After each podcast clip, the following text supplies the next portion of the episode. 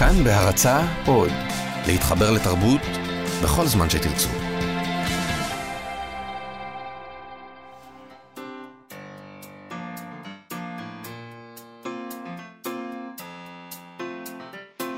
מה שכרוך עם יובל אביבי ומה יעשה לה.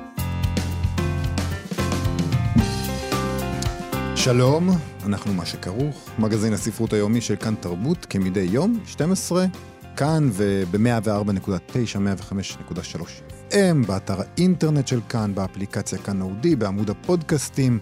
איתנו באולפן שירי לב-ארי, עפרה לחמי וגיא פלביאן, אהלן. ומאיה, שלום.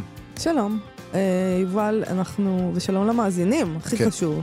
אה, נזכיר שאתם יכולים לשלוח לנו מסרונים בטלפון 055 966 3992 055 966 3992 אולי נקריא אותם. אה, מה יש לנו היום, יובל?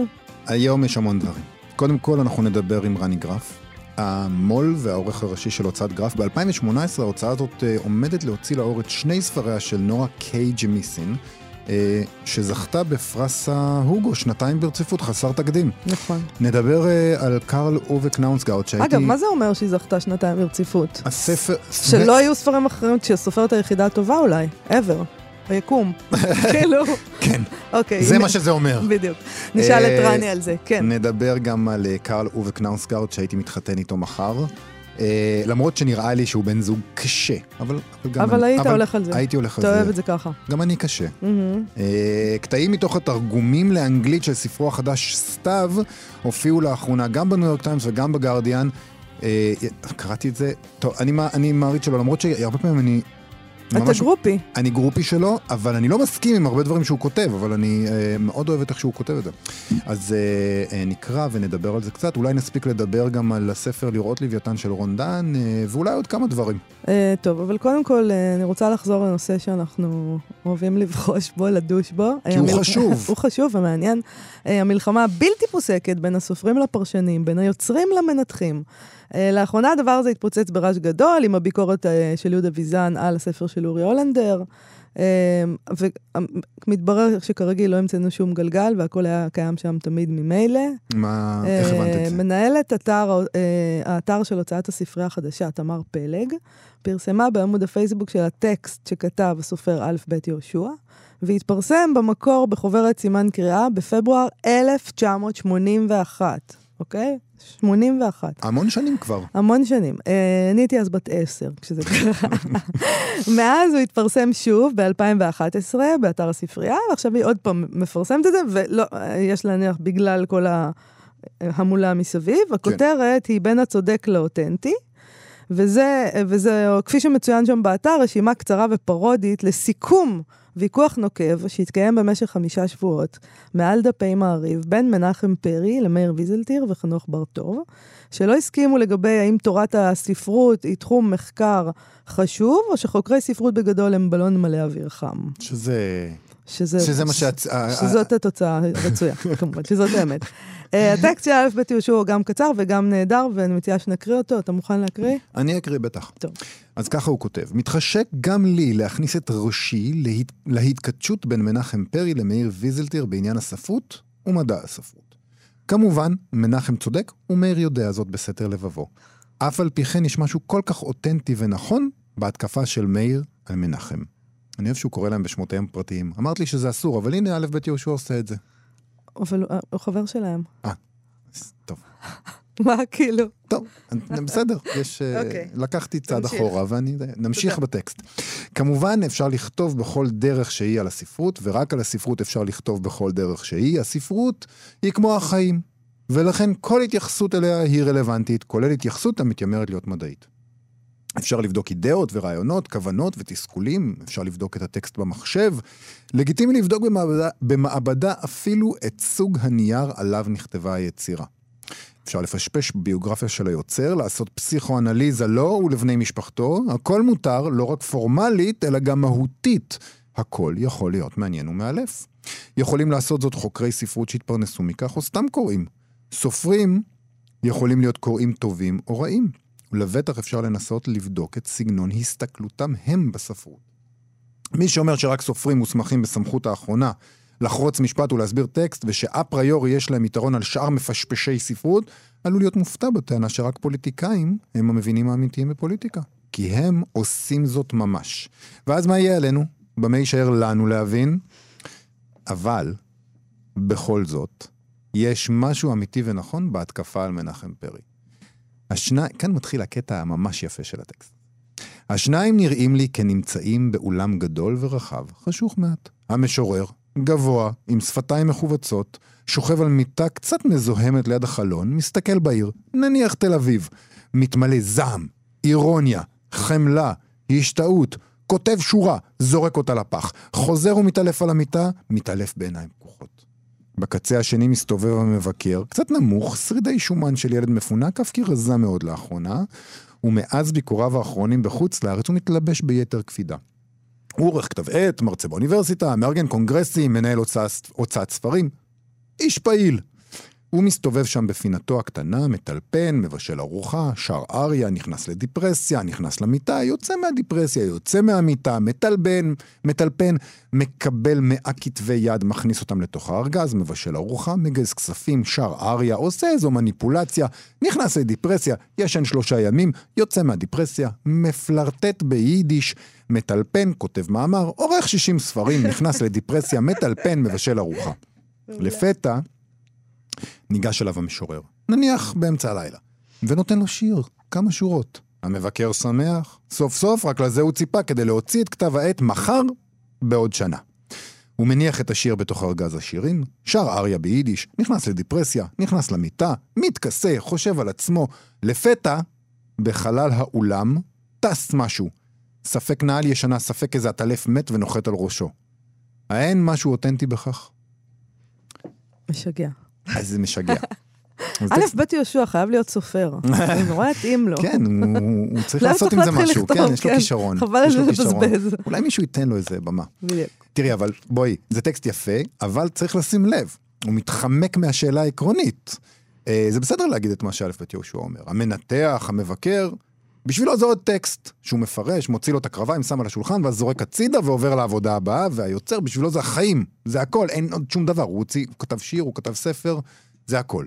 אז זה, זה נכון, אבל זה לא תשובה על הוויכוח. אה, אז זה קצת מזכיר לי, ואני באמת רוצה להבדיל את זה אלף הבדלות, אבל יש את הטענה הזאת, סופר ישראלי כתב ספר, למה לא תפרגן קצת? אה, אם כתבת עליו ביקורת שלילית. כאילו, כאילו עצם העובדה שיצרת, זה כבר מספיק. אז הספר הזה הוא חיים של הסופר, והוא אותנטי, וזה הכל בשבילו, ועדיין התפקיד החשוב של המנתח והמבקר זה לנתח ולבקר. וא' ב' יהושע לא עונה כאן, הוא רק אה, נותן הצדקה לאיזו מידה של רחמים, שבעיניי אין לה מקום. לא, אני לא חושבת שמדובר פה ברחמים, אה, מדובר פה בשורש של הדברים. ב- ב- בהבנה, וזו האמירה פה, שהכל מתחיל אצל המשורר, אוקיי? מהמם. את- אצל האיש הזה שיושב וכותב את השיר. המבקר והפרשן והקוראים הם נספחים של הדבר הזה, זה ככה וזהו זה, ותשלים עם זה. אנחנו עלוקות. תשלים עם זה. עלוקותי, בסדר, לא אכפת לי שיגידו לי עלוקות. אה, כשאני רוצה בסופו של דבר לקרוא שיר של מאיר ויזלטיר, אני קוראת שיר של מאיר ויזלטיר. רק את השיר של מאיר, של מאיר ויזלטיר, וזהו. פשוט מאוד. מדהים. והוא האיש בשבילי. אני אף פעם לא עובד הוא ככה. האיש שלי. אני קורא שיר של מאיר ויזלטיר, ו- ואז אני הולך וקורא מה כתבו אנשים חכמים ממני על השיר של מאיר ויזלטיר. יכול להיות שאני פשוט לא חושבת שיש מישהו חכם ממני שמבין את מאיר ויזלטיר יותר טוב ממה שאני, אני פשוט מבינה. את מה שאני מבינה, ואני לא זקוקה. וואו. אה, הבנת את זה? כן, הלוואי שהיה לי את זה פעם. אני ישר הולך, אה, רגע, רגע, רגע, מה מה זה אתה חוסר אומר? ביטחון פשוט. בוא אה. בוא נראה מה הפרופסור אומר, יאללה. תקרא, מה אתה- מה לא ברור. אז אני, ויזלטיר. אני כבר מבין, אני יודע באיזה צד את של האקדמיה מול היוצרים, זה בסדר. אה, אני חייב לסייג פה אני, ולומר שמצד שני אני, אני, אני הרגשתי את זה לאחרונה, את מה שאת אומרת. אה, אה, זאת אומרת, האמת היא שזה לא בדיוק מה שאת אומרת, הרגשתי לאחרונה את מה שאני אומר לזכות היוצרים. הרגשתי לאחרונה את מה שאני אומר, זה טוב. אה, כתבתי ביקורת שלילית על ספר מסוים, והסופר החליט לכתוב תגובה לעיתון שבה זה, שבו זה פורסם. התגובה שלו התפרסמה, בעיתון, כשהתגובה שלו פורסמה בעיתון, הוא שיתף אותה בפייסבוק לפי דעתי שלוש או ארבע פעמים. פעם אחת כתמונה שצילם מהעיתון, אחר כך כלינק לאתר, ובסוף הוא אפילו שם את הטקסט ממש בתוך העיתון, ו... בתוך. הפוסט בפייסבוק. ובהתחלה אמרתי לעצמי, זה נורא מוזר, כאילו, מה, כאילו, רגע, קצת אה, פסן, אבל אז, אבל אז אמרתי בדיוק את מה, ש, את מה שלפי דעתי, א' ב' יהושע אומר כאן, בשבילי זה עוד ביקורת. אני כתבתי ביקורת, אני אכתוב ביקורת, אלף ביקורות, אני לא זוכר כמה ביקורות כבר כתבנו. ובשבילו, זה הספר. זה קורה אולי כמה פעמים בחיים. זה חייב, חייב ללכת על זה עד הסוף, והגיוני שהוא יפעל בצורה הרבה יותר קיצונית ואמוציונלית. אני לא חושבת שזה כל כך קיצוני ואמוציונלי, כאילו, אתה בסך הכל צריך להגיד תודה שהוא לא שבר לך את המשקפיים. אתה יודע את זה, נכון? מישהו הציע לו את זה בקומנטים כן? שם, לשבור לך את המשקפיים? אמר, למה שלא תלכו מכות וזהו, את יודעת מה הוא ענה? נו. כי הוא היה מנצח. זאת הסיבה. חבר שלי בפייסבוק, הוא רואה אותי עם פנסים בעיניים, הוא חושב שאני יודע מצוין. ללכת אתה מכות. צודק, אתה צודק, מי שלא תהיה. כן. חבל, אל תתחילו איתו. אל תתחיל מכות איתי. ספרא וסייפה. אמ, ניסיתי להגיד משהו על זה שאנחנו כלואים בתוך המלון הזה, ואנחנו לא יכולים לצאת ממנו. אולי החדר הזה של א' ב' יהושע, שבצד אחד יש מבקר ובצד השני יש את. היוצר, שזורקים אחד על השני נעליים, זה מלון קליפורניה זה שלנו. המלון קליפורניה. אוקיי. אה, אה, אתם יכולים לשלוח לנו מסרונים, אה, מאזינים יקרים ומאזינות יקרות, אה, בטלפון 055-966-3992, 055-966-3992. איתנו על הקו, אני מקווה, רני גרף, אה, המו"ל של הוצאת גרף. שלום רני. שלום מאיה, שלום יובל. אהלן. אה, אתה עומד להוציא במהלך 2018, כך שמעתי, שני ספרים של הסופרת נורה קיי ג'יימסין, ג'מיסין. נכון, נכון מאוד שזכתה ממש עכשיו בהוגו השני שלה ברציפות. נכון, בקטגוריית הספר הטוב. אה, נכון. אתה יכול לספר לנו קצת על הספרים האלה, עליה, למה היא זכתה, מה... מי זאת? מי זאת? אה, נועה היא סופרת צעירה יחסית. אה, זה בעצם הספר שזכה בפרס, הוא בעצם הספר הרביעי שלה, אה, והראשון בטרילוגיה שנקראת הארץ השבורה. הספר עצמו נקרא העונה החמישית. זה מה שזכה ב-2016. זה מה שזכה ב-2016, ב-2017, ממש לפני שבוע, זכה ספר בשם שער האובליסק, שהוא ההמשך של העונה החמישית. ואלה וה- התרגומים הראשונים בכלל שלה לעברית. אלה התרגומים הראשונים שלה בכלל לעברית, תתרגם אותה, מתרגמת אותה יעל אחמון, שהיא Mm, להערכתי אחת המתרגמות המשובחות והטובות ביותר בארץ בכלל. כן. ומה שגרם אה, לך לשים אליה לב זה הזכייה שלה בשנה שעברה?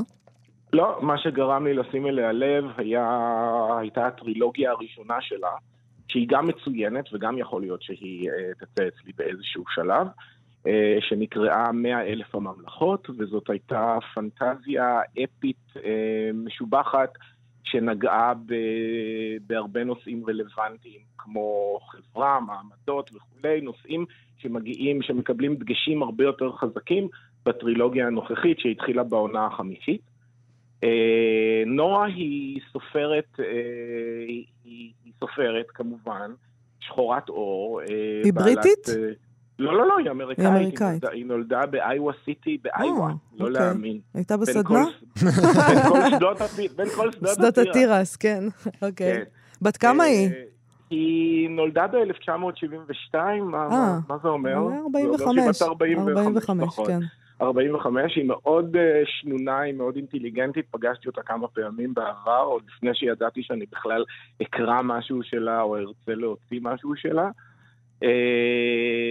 ומה שמייחד את הזכייה שלה, אה, זה א', שזאת אחת הפעמים הבודדות שבהן בפרס הוגו סופר או סופרת מקבלים את הפרס שנה אחר שנה ברצף. כן, שזה מאוד וזו- מוזר. איך זה יכול... אה, איך זה קרה- קרה? כבר קרה? זה כבר קרה בעבר בשנות ה-80 עם אורסון סקוט קארד והמשחק של אנדר אה, וכל, וכל המתים שהיה ההמשך הראשון בסדרה, שניהם זכו. אה, נדמה לי שהייתה עוד פעם אחת כזאת, אבל הפעם זאת פעם ראשונה שזה קורה לאישה. וזה נכון לגבי פרס שבכלל בכל שנות אה, קיומו, מאז 1900, שנות ה-30 המוקדמות, אה, התייחד, שלא במפתיע, שבהענקת פרסים בעיקר לסופרים אה, שהם גברים, בעיקר לבנים, לא תמיד. אה, ואיך זה לאו קורה, דווקא איך קורה השינוי הזה בפרס בשנים האחרונות? תראה, זה? לאו דווקא לגנותו של הפרס, כיוון שאנחנו צריכים ל- להבין שהשינוי הזה קורה בחברה העולמית ובחברה האמריקאית בכלל ובפרט. אז זה קורה גם באוכלוסייה של הפרס. הפרס הוא, הוא פרס בחירה פופולרית. זאת אומרת, כל חברי הוועידה העולמית של הכנס המדע הבדיוני העולמי שמתרחש כל שנה במקום אחר בעולם, הם אלה שרשאים לבחור עבור הפרס. על כמה אה. אנשים מדובר? ומדובר באלפי אנשים. השנה אה, למשל, זה לא חבר- מבין- זה לא אני חבר שופטים? זה- יש שם מאפיות. זה לא חבר שופטים, יש אה. פרסים אחרים, פרס הנבולה ופרס הפנטזיה העולמי. ויש שם. מאפיות, הם עושים כאילו, מתכנסים כדי- כדי להרים סופר אחד ולהוריד סופר אה, אחר. לא, לא, לא, מה פתאום? זה, פרס שיש בו הרבה? קטגוריות, זה כמו, זה כמו האוסקר, יש מלא מלא קטגוריות. הפרס של הספר הטוב ביותר הוא רק הקטגוריה היוקרתית ביותר. יש גם קטגוריות אחרות לסיפור הטוב ביותר, הנובלה הטובה ביותר, הסרט הטוב ביותר, הפרזנטציה הטלוויזיונית הטובה ביותר, וכולי וכולי. אה, אבל הפרס היוקרתי ביותר הוא כמובן הולך לספר. אז זו בעצם התבגרות של החברים בוועידה הזאת. אה, זה שינוי, זה שינוי דורות, אתה יודע, מאז שנות ה-30. בכל שנה יש חברים אחרים, האוכלוסיות משתנות, התפיסות משתנות, וכך גם, ה... וכך גם הבחירות משתנות. אה, אגב, אתה יכול... לא פעם ראשונה שאישה מקבלת את הפרס, אורסולה קווין קיבלה את הפרס עוד בשנות ה-60, היו גם Mm. סופרות נוספות, אבל הפעם מדובר בסופרת שהיא לא רק אישה, היא גם שחורת עור, וכאשר היא הייתה מועמדת בשנה שעברה, הרבה מאוד אה, תנועות אה, ניאו-נאציות, הן, הן, הן יצאו נגדה, ניסו כמובן. להשתלט על הפרס. כמובן. היא, היא לקחה את זה בגבורה, בקושי הגיבה, אחרים הגיבו. מישהו כינה הגיבה אותה שם פראית למחצה, ואז עף... פראית למחצה, פר- או פראית מהג'ונגל, אם אני זוכר את הציטוט הנכון, אני לא זוכר את הציטוט והעיפו המדויק. אותו מהוועידה הזאת, או משהו כזה. והעיפו אותו מהוועידה. או העיפו אותו, כן, כן. טוב, לפחות הם הגיבו נכון, אה? אה, היום אה, יש אנשים תראה, שיש זה להם... גם לא הייתה תגובה, אנחנו צריכים לזכור שבסך הכל מדובר בספר מצוין, מדובר ביצירת מופת שמשנה את ה... גם את הגבולות, פורצת את- המעטפת של הז'אנר עצמו, של ז'אנר המדע. תסביר את אז זה. זהו, בואו מה נחזור? לספרים, מה יש שם? מה מה אה, מאפיין באמת הכתיבה שלה? מה שמאפיין את הספרים האלה במיוחד, זה שכבר קשה לקבוע אם מדובר בפנטזיה מצד אחד, מדע בדיוני מצד שני, הגבולות מתערבבים, כאשר גם ניתן לקרוא את הספרים הללו בכלל בתור קריאה מיינסטרימית. היו, לו זה היה יוצא בהוצאת ספרים אחרת, שלאו דווקא מתמחה בהוצאה לאור של ספרי מדע בדיוני, ייתכן מאוד שהיינו קוראים את, את, את הספרים הללו כספרי... כספרי מיינסטרים לכל דבר, וכבר היו דברים מעולם, הספרים של מרגרט אטווד. נכון, נכון. שהם אז ספרי מדע בדיוני לכל דבר, אבל הם לא נחשבים ככאלה בקרב הקהל הרחב. 1984 אולי הדוגמה הקיצונית ביותר של ג'ורג' אורוול, זה ספר מדע בדיוני לכל דבר, אף אחד כמעט לא מתייחס אליו ככזה. כן, נכון. אה, זה גם מה שמאפיין את הכתיבה של, אה, של נורה. היא כותבת בצורה מאוד מיינסטרימית, יש לה דמויות שמאוד קל להתחבר אליהן, ומצד שני, אה, באמצעות מדע בדיוני היא גם עושה הזרה מאוד חכמה למציאות שלנו כאן ועכשיו. על ידי כך שהיא לוקחת את העלילה למקום מאוד רחוק, בזמן שהוא לא זמן, ומספרת לכאורה על חברה שהיא מאוד מאוד שונה מהחברות, מהחברות האנושיות על מה העלילה. מדברת אה, בכלל? העלילה מתרחשת באיזשהו כוכב לכת, שאני לא אכנס יותר מדי לפרטים, כי זה יהיה פשוט ספוילרים היסטריים, שיש בו חברה מאוד מסוימת, אה, שמתחלקת לקסטות, ל- Mm. למעמדות. אה, ויש יחסים מאוד מאוד אה, אה, טעונים בין הקסטות הללו, כאשר מה שקורה באותו כוכב לכת, שפעם בכמה מאות שנים מתרחשת שם רעידת אדמה ענקית, ויש מספר אנשים שמסוגלים לשלוט בכוח של אותן רעידות אדמה, מה שהופך אותם כמובן למאוד רבי כוח. מצד שני יש קסטות של אנשים פשוטים יותר, ובאמצעות היחסים בין המעבדות הללו, היא מצליחה גם לומר דבר או שניים או שלושה או עשרה על אה, מעמדות, על חברה, על ג'נדר. אוי, זה נורא מוצא חן בעיניי, הרעיון הזה של להצליח לשלוט ברעידת אדמה. זה פשוט... כן, אה, אבל זה, אבל זה, אבל זה לי בעצם... נפלא. זה נפלא. בכל, כן, אני. רוצה, מעוניינת. יהיה- יש כמה אנשים שהייתי שולח להם... בדיוק, מרעיד עליהם את האדמה. דיברת על חילופי הדורות. אה, דיברת על חילופי הדורות אה, שם.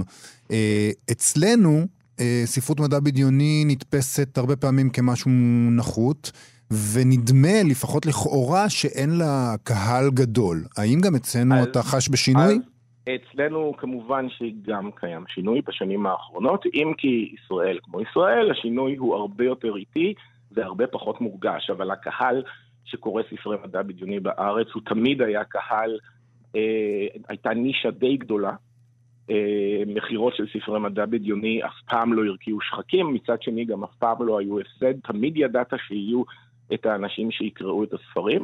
פרט לזה, אם תסתכלו על ספרי הנוער שמצליחים היום, שהם משווקים כמובן כספרי נוער, כמעט רוב מוחלט של ספרי הנוער שמצליחים בארץ הם ספרי מדע בדיוני. ואז הנערים פנטזיה. האלה גדלים להיות קוראים מבוגרים שעדיין אוהבים את זה.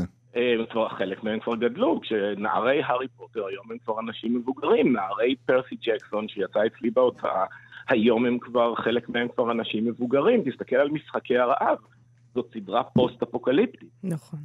אה, והם עדיין אה, גם כמבוגרים רוצים להמשיך לקרוא את הספרות, אה, את בוודאי, הז'אנר. אני, אני, רואה את, אני רואה את השינוי הזה בכל שנה, גם במכירות וגם במפגש שלי עם הקוראים, גם בשבוע הספר וגם בכנסים השונים שמתרחשים לאורך השנה. מתי הספרים האלה עתידים לראות אור? העונה החמישית הראשון, זה שזכה בשנת 2016, יצא לקראת שבוע הספר. אה, זאת אומרת, ביוני. בסביבות יוני.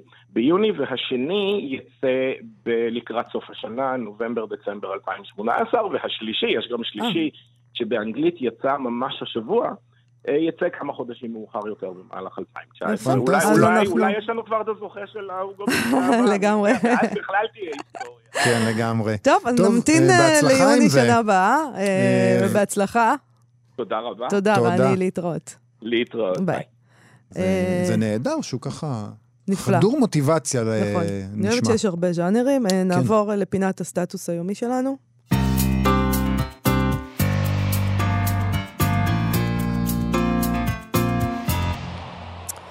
יובל, ממול למול. תקשיב, אה, המון אוריאל כהן אה, לא כל כך אהב ביקורת שהתפרסמה עליו במושא ספרים של הארץ, והוא כתב עליה סטטוס מאוד מאוד ארוך בפייסבוק. מדובר בביקורת שכתב משה גלעד על הספר שיצא בהוצאה תשע נשמות, אה, בשם סעודד. שהוא מקבע... הס- הספר הזה הוא מקבץ טקסטים של שלושה סופרים פורטוגליים, פרננדו פסואה, אנטוניו פטריסיו ואסה דה קיירוש. בטח אני לא אומרת את זה נכון, את לא בטח חשוב. אומרת את זה נכון. אוקיי. אמ, גלעד, משה גלעד התקומם שבביקורת שהוא כתב בהארץ, על כך שבמקום לחשוף בפנינו כמה וכמה סיפורים מפורטוגל, אמ, נוס, בעצם אוריאל כהן הוסיף לשני הסיפורים של פטריסיו ודה קיירוש אה, חליפת מכתבים של פסואה, שבעיניו היא מיותרת. אוקיי, אמ, אה, פסואה הוא, הוא, הוא סופר מאוד מוכר בישראל מהמם. ואהוב. כן. אה, זאת הבעיה לדעתו, וכך גלעד כתב, אוקיי? מש... אני מצאת את משה גלעד. איך ייתכן שבכל העמודים האלה, בין ההקדמות לדברי הסיום, התודות והברכות, קורות החיים והרשימות השונות, לא נמצא המקום למ- למנות או להזכיר את מתרגמיו הקודמים של פסואה לעברית? איך ייתכן שבשום מקום בקובץ סעודד לא מופיעה ברשימת ספריו של פסואה, הראויים פי כמה, שתורגמו כבר לעברית בידי מלצר, ברונובסקי וסהרי? ההתעלמות המופגנת הזו ממתר... ממתרגמים קודמים וממו"לים אחרים, בבל, הספרייה החדשה, כרמל, מביכה ואפילו מקוממת.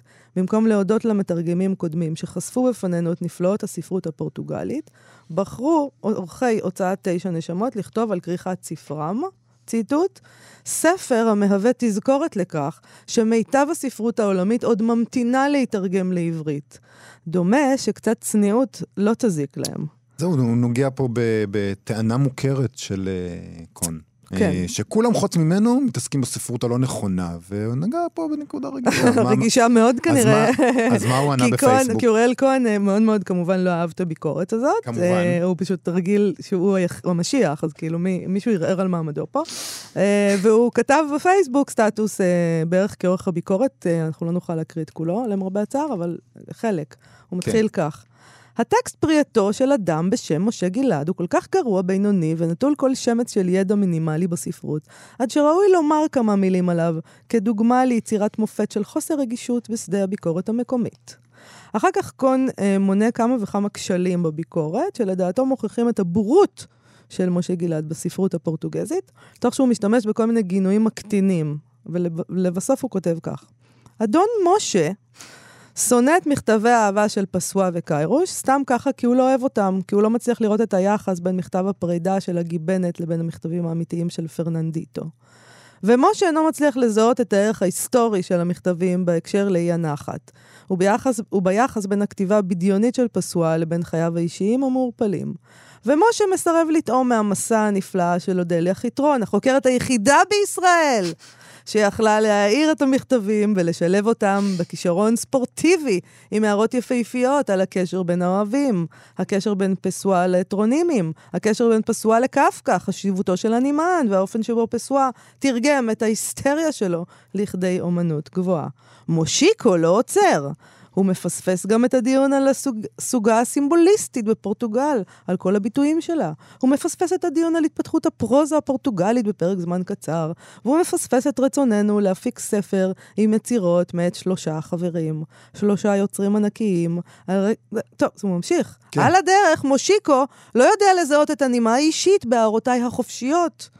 אותם אני דואג לכלול בכל ספר, ובהן הסבר על היחס האישי בין העורך לבין היצירות שהוא בחר להעמיד יחד, שכן אנו, הלטינו-אמריקאים, למדנו על כוח הסעודד דרך ברזיל ודרך המוזיקה. ולמדנו להכיר את פורטוגל בהפוך על הפוך. לפי פריזמת המדינה השכנה, הוא חותם את הסטטוס כך: משה מפספס את כל סוגי הרגישויות שקורא ספרותי יכול לפתח. הוא מנסה לדמות ידען פיקח וחושף את בורותו. הוא סתם שותה יין. יין הוא יין הוא יין. סתם יין. ותוך כדי כך הוא כותב על כלום. קודם כל, אני רוצה להמשיך לקרוא, אה, לשמוע אותך, אה, קוראת את הביקורת הזאת עוד ועוד. אה, טוב, זה אכזרי העניין הזה. אני חייב להודות שאת כל המשחקים האלה של אדון משה ומושיקו, זה מעליב, זה לא, זה לא ראוי, אבל מצד שני זה העדות לעלבון הנסער והילדותי של קון. כי אם הוא לא היה נעלב, הוא לא היה הולך למקום הזה. ו- וזה, וזה הורס את הטענות התוכניות שלו, שהיו יכולות, לולי הרטוריקה הזאת, להיות לגיטימיות. נראה לי, ש... נראה לי שגלעד עלה פה על משהו. דרך, דרך על יבלת. כן, זה הצורך הזה להיות ראשון, לחשוף דברים בפני הקורא הישראלי, הבור. זה כבר לא משנה אם חשפו את זה בפניו בעבר או לא. אני, אני הראשון. מה הלחץ הזה להיות, להיות ראשון? אה, תראי, תראי דחק של יהודה ויזה, אנחנו הרבה פעמים מדברים עליו, ואני נזכיר אותו גם, הוא חוזר כל הזמן ליוצרים שכולם מקוריים, עזרא פאונד ועזרא פאונד, כל גיליון שלך. והוא לא אומר כל פעם, לא אני גיליתי לכם את עזרא פאונד. כן, הוא לא גילה לנו את עזרא פאונד, אבל הוא אוהב אותו. נראה לי שאצל אוריאל כהן זה סתם מהלך שיווקי, שאיכשהו מצליח, אה, כאילו, איכשהו אנשים קונים את זה, חלק מהאנשים. אה, הניסיון אה, שהוא עושה לגרום לאנשים לחשוב שהדברים שהוא מוציא הם כאלה שלא... היה כדוגמתם. הוא לא חלק משרשרת של מו"לים, מתרגמים, עורכים, סופרים. הוא פתית שלג ייחודי, המשיח של הספרות, שמביא לנו את כל מה שלא ידענו פשוט שקיים. Uh, אני מקווה שזה ככה, זאת אומרת שזה מה שהוא חושב, ושזה שוב. מהלך שיווקי, ושהוא לא באמת חושב ככה על עצמו, כי באמת, בכל זאת, אתה יודע. זה נשמע לי מחשבה מסוכנת. אם אנחנו מדברים על זה גם כמהלך שיווקי, אז צריך לציין שהנוסח הוא מאוד כוחני, לא רק של קון, אלא גם של המג... חלק מהמגיבים כן, לפוסט הזה. שם נכון. דיון ש... שהיה מאוד לא... גלש לפסים לא נעימים, ו... וזה גם הרתיע חלק מהאנשים שהשתתפו בפוסט, כמו למשל הסופר אה, אה, יונתן ברג, שכתב, אתה עושה יותר נזק לספרות מאשר תועלת. משה גלעד, אדם רב זכויות, שעל שמו פחות או יותר רשומה אה, כל ספרות המסע בעברית בעשורים האחרונים, עד שלא תוריד את הכינוי המעליב מושיקו, שמראה עד כמה אתה שוחה בבריכה של אלימות לאחר, אתה מבחני אוריאלי. מבחינתי אתה אוריאלי. מבחינתי אוריאלי, כן. אה, אגב, זה נכון מה שהוא כותב על משה גלעד. כן, זה כאילו, נכון. של נעליך.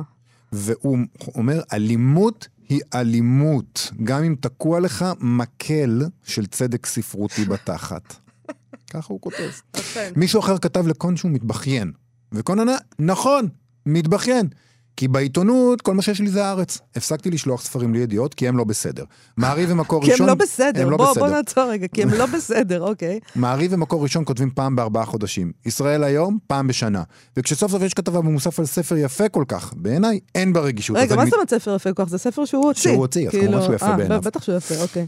אם אני זוכר אגב, נכון... אגב, הוא דרך... חושב שאם הוא יכתוב כאלה דברים, אז או, ימשיכו לכתוב בדיוק, עליו בארץ, או, בדיוק. כאילו. אני זוכר פוסט של קונצ'וק בו הוא הבטיח גם לא לשלוח יותר לישראל היום בגלל... יש לו טענות לכולם, ועכשיו גם לארץ, ואז הוא מתפלא באמת שלא, אה, שלא כותבים עליו. אה, נכון, וראיתי שם תגובה שזה בדיוק מה שמשה גלעד כתב לו, שהוא הצטרף, הוא גם מגיב שם, לצערי, אני הייתי מעדיפה שהוא לא יגיב. אני לא אוהבת את זה. זכותו. אה, אבל הוא כתב יפה, והוא כתב ככה, מר קון טראמפ. כמו"ל מותר לך לא להסכים עם ביקורת, אבל אינך יכול לעודד תגובות שקוראות למבקר סמרטוט אדם. גם בשיח האלים והבריוני שאתה מנהל כאן יש קווים אדומים. אין טעם כמובן גם בשמות הגנאי הילדותיים, בהכפשות האישיות. איני חושב שזה יקדם את עסקיך. ואחר כך הוא כותב, באמת שאיני מבין איך אתה סבור שמתקפה הכוללת והאישית הזו עליי כמבקר תועיל לך. הרי ברור שאני ואחרים נסרב בעתיד לכתוב על ספרי תשע נשמות. למה לנו לספוג את העלבונות האישיים הנוראים האלה? חסרים לי ספרים הנושאים לכתוב עליהם?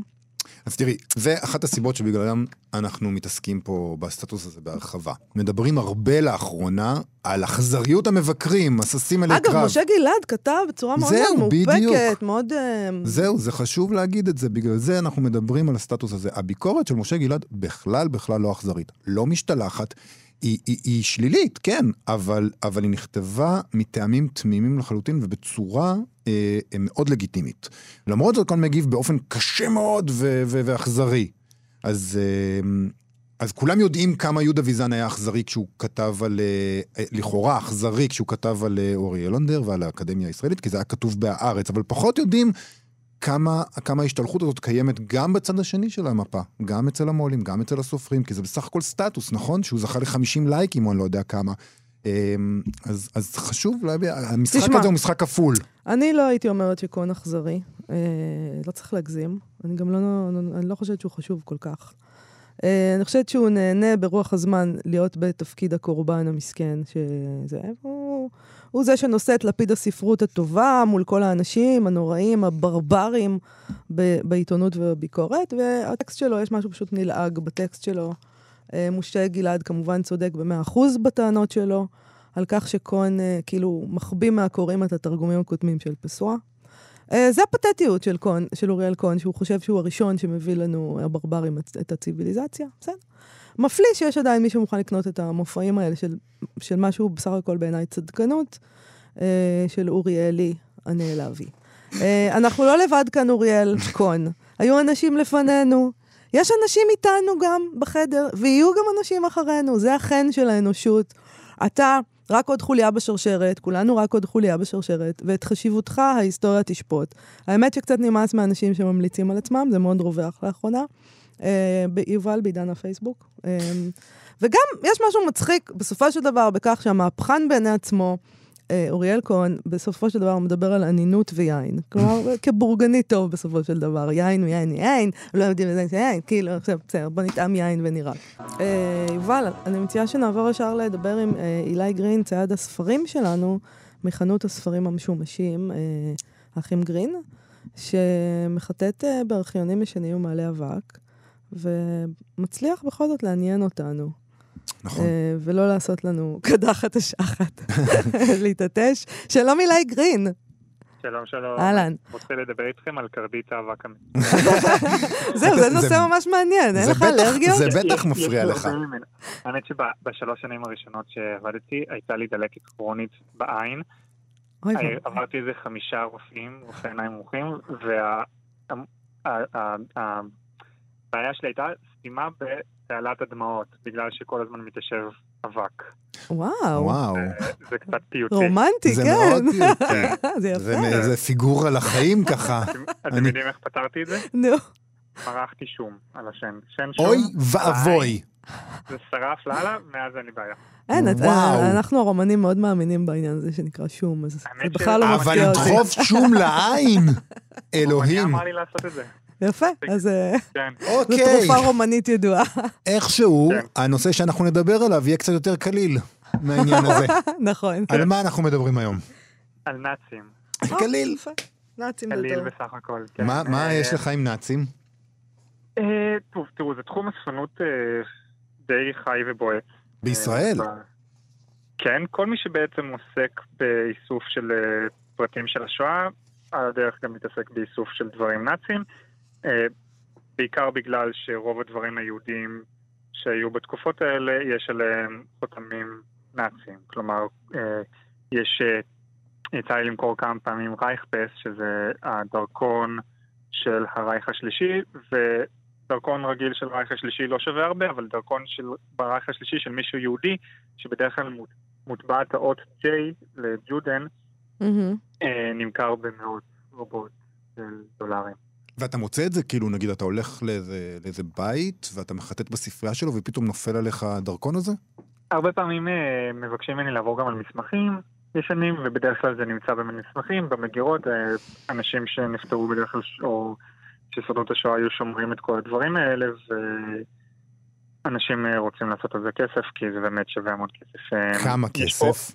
עוד פעם אתה מתחיל עם כסף. תראה, זה תחום, הדרכון עצמו זה תחום שתלוי מאוד בחותמות שיש על זה. כלומר, האם פקיד בעל שם חתם על הדרכון עצמו, האם יש פה חותם... אה, פקיד בעל שם? כן, אתה יודע, היטלר. היטלר. משהו כזה. היטלר חתם על הדרכון. הסט. תגיד, אה, אה, אוקיי, אז מה, אז מה? ונגיד, יש דרכון שמכרתי שהיה עליו חותמת סינית. כלומר, שמישהו עבר איכשהו לסין, וזה כנראה היה תעלומה של איך הוא הצליח לצאת מגרמניה, כי היה מוטבע, האות- האות J הייתה מוטבעת על ה- על אה, הדרכון עצמו, אבל כן הייתה לו חותמת של כניסה לסין ב-39, שזה ממש מוזר, לכן זה עלה המון כסף, הרבה יותר מאשר דרכון רגיל. מה שבעיקר נראה לי מוזר, כמה? אני... כמה? כמה? באזור ה-800-900 דולר. אה, מה שנראה לי כן. טיפה מוזר בכל הסיפור הזה, זה שכאילו, אם אני הייתי מוצאת מחר ב- בבוידם, אה, דרכונים אה, כאלה, של סבא. של סבא שלי, כן. אה, לא הייתי מוכרת את זה בחיים בחיים. לא הייתי מוכרת את זה. מה. יש לאנשים? מה זה? תקשיבו, המון אנשים, המון אנשים אה, באים בביקור, עם המון ביקורת על אה, לעשות כסף מהדברים האלה. ומה אתה עונה? אני, אני יכול, אני יכול לא, להבין. זה בכלל לא בקטע של... עכשיו, לא התכוונתי לזה, שאני... יש ביקורת על לעשות כסף, שיעשו כסף מה שהם רוצים. אבל מה זאת אומרת, אין לכם איזה סנטימנטים? זה משהו מההיסטוריה שלכם הפרטית, אה, הכל, כאילו. אה, זה הכל, נראה לי אה, קצת הכל מוזר. מסחרה. כאילו, מה אתם מוכרים? תתפלאי. של אבא. כאילו, לא. אבל, אבל בסדר, אבל יש לך, כשאת צריכה לפרק אה, בית ויש לך דדליין להוציא את כל הדברים, יש גבול לכמה דברים את יכולה לשמור אצלך. כלומר, חפצים לוקחים המון מקום. אוקיי. ולפעמים צריך להיות פרקטי ולהבין שאפשר לשמור נגיד כמה מסמכים בודדים, אבל רוב הסיכויים שאת תשימי את זה במגירה ולא תסתכלי בזה יותר בחיים, זה וכמה נכון. מגירות יש לך בבית. אני הייתי... אני- אילי, אני לא רוצה להרוס לך את הפרנסה, לא, אבל אה, אני שלא. הייתי אני- מעבירה אגב- הכל אני- ושם או משהו, כאילו, ולא מוכרת את זה. אני לגמרי נותן את האופציה הזו תמיד כשאני בא, אני אומר, תקשיבו, זה אישי, אם אתם יכולים לשמור, אני ממליץ לכם לשמור, זה דברים שבחיים, כלומר אין פתח הזדמנות, חלון הזדמנויות אחד שאתם יכולים למכור את הדברים האלו, תמיד תוכלו למכור את זה, אז אתם לא חייבים לקחת החלטה עכשיו. אני תמיד אומר את זה, ואני באמת... ו- ואיך אתה מתמודד עם, נכון. ה- עם הביקורת הזאת שציינת מקודם, על ה- לעשות כסף מהשואה? בעיניי זה אספנות כמו כל דבר אחר, כלומר, כאילו, ולעשות על אה, מטבעות ומי שכותב ספרות על שואה, לא- זה- לא לעשות בדיוק, ומסעות- ויהודה- והמסעות לפולין. ויהודה כן. פוליקר. ויהודה כאילו- פוליקר, נכון. אוקיי, אוקיי, אוקיי. כולם עושים... זה, אה, כן, זה מה שאנחנו עושים, כאילו. כולנו עושים כסף מהשואה. אני גם פעם יצא למכור אה, קופסת סיגריות של אה, קצין אס שזה כבר משהו שלפי דעתי הוא יותר שנוי במחלוקת, כי זה באמת... זה מותר בישראל? מותר- בשביל... לפי דעתי החוק אוסר על הדברים האלה, אבל אה, אף אחד לא באמת... אז. הרגע הודית פה ש... בוא- בואו תעצרו אותי, אני כרגע בפרישמן 90. אנחנו באים, אני באה. חכה לי שנייה. כן. אילי. גרין מחנות הספרים המשומשים מהאחים גרין, תודה רבה לך, זה מרתק. תודה, אילי, תודה. זה כיף. להתראות, ביי. ביי ביי. נעבור לדבר אה, הבא. כן, בבקשה.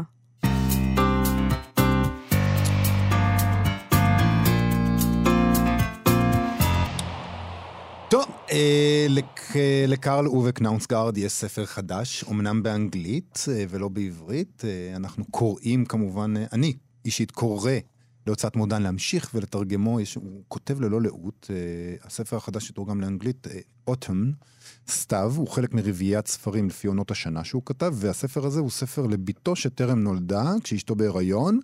ולרגל הפרסום של הספר באנגלית, אה, התפרסמו קטעים ממנו גם בניו יורק טיימס וגם בגרדיאן. אה, אני מאוד אוהב את קרל אובה קנאונסגרד.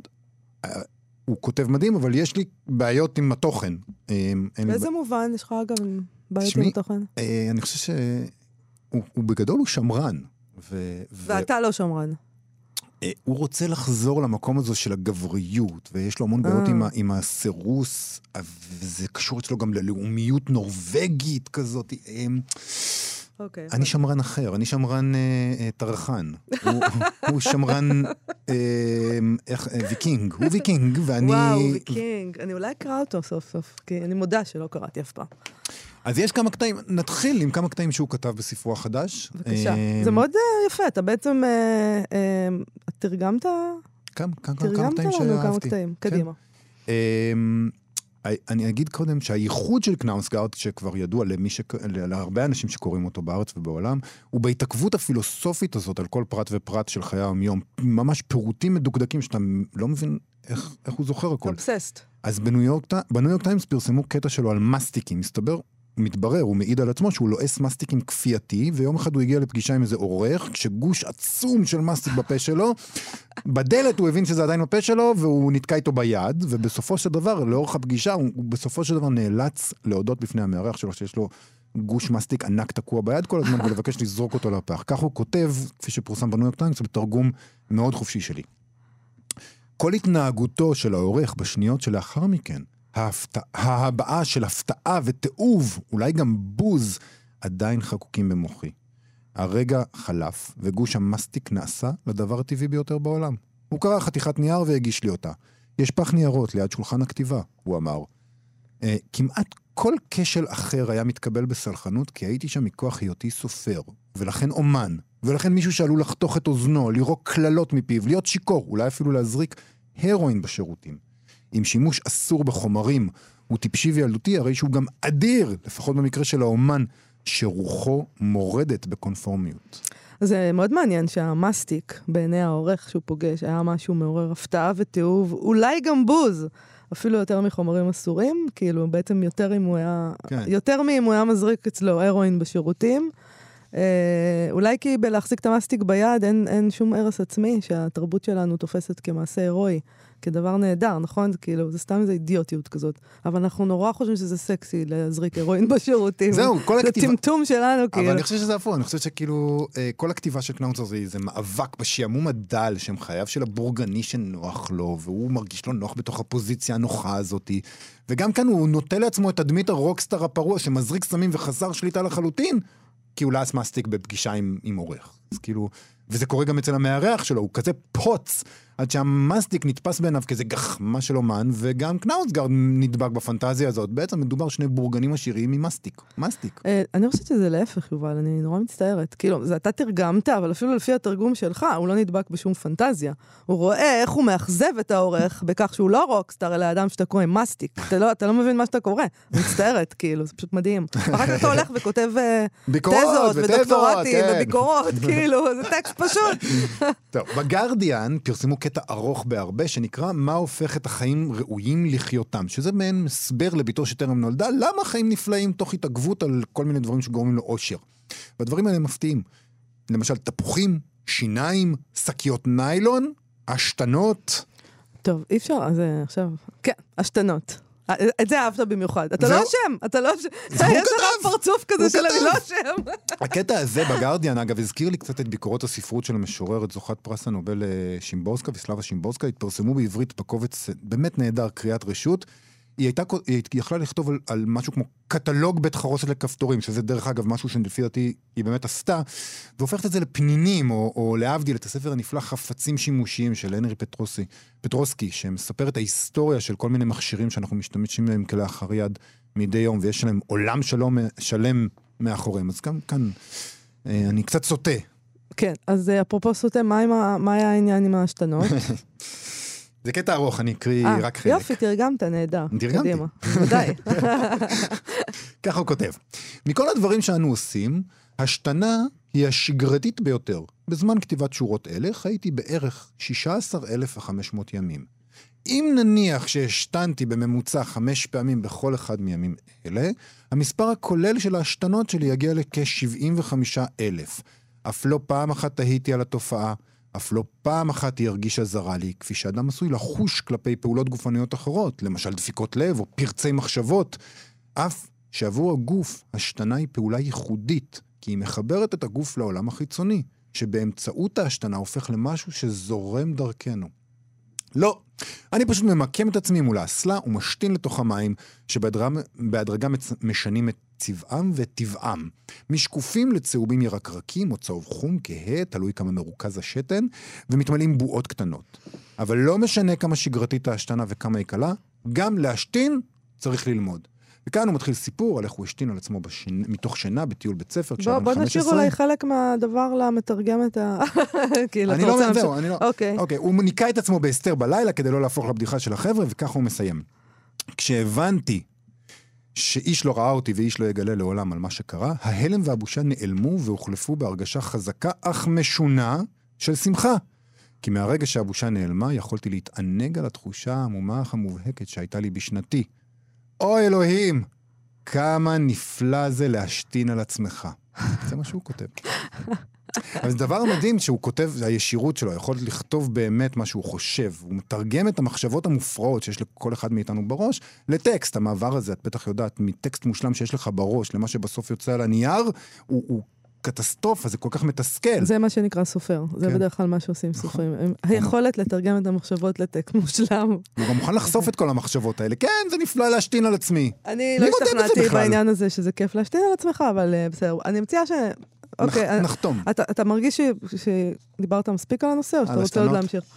אוקיי, אז נסתפק בזה סיימנו להיום. להיום, כן. אוקיי, אה, אנחנו נהיה כאן שוב מחר. בשעה 12. אה, כמו כל יום מראשון עד רביעי, אנחנו כאן מ-12 עד 1, ב-104.9 או 105.3 FM, ובאתר האינטרנט, ובאפליקציה כאן אודי, ובעמוד הפודקאסטים. אה, נודה לעפרה לחמי, ולשירי לב-ארי, ולגיא פלוויאן, ולתמיר צוברי, ולתמיר צוברי. אה, להתראות מחר, יובל. להתראות. ביי.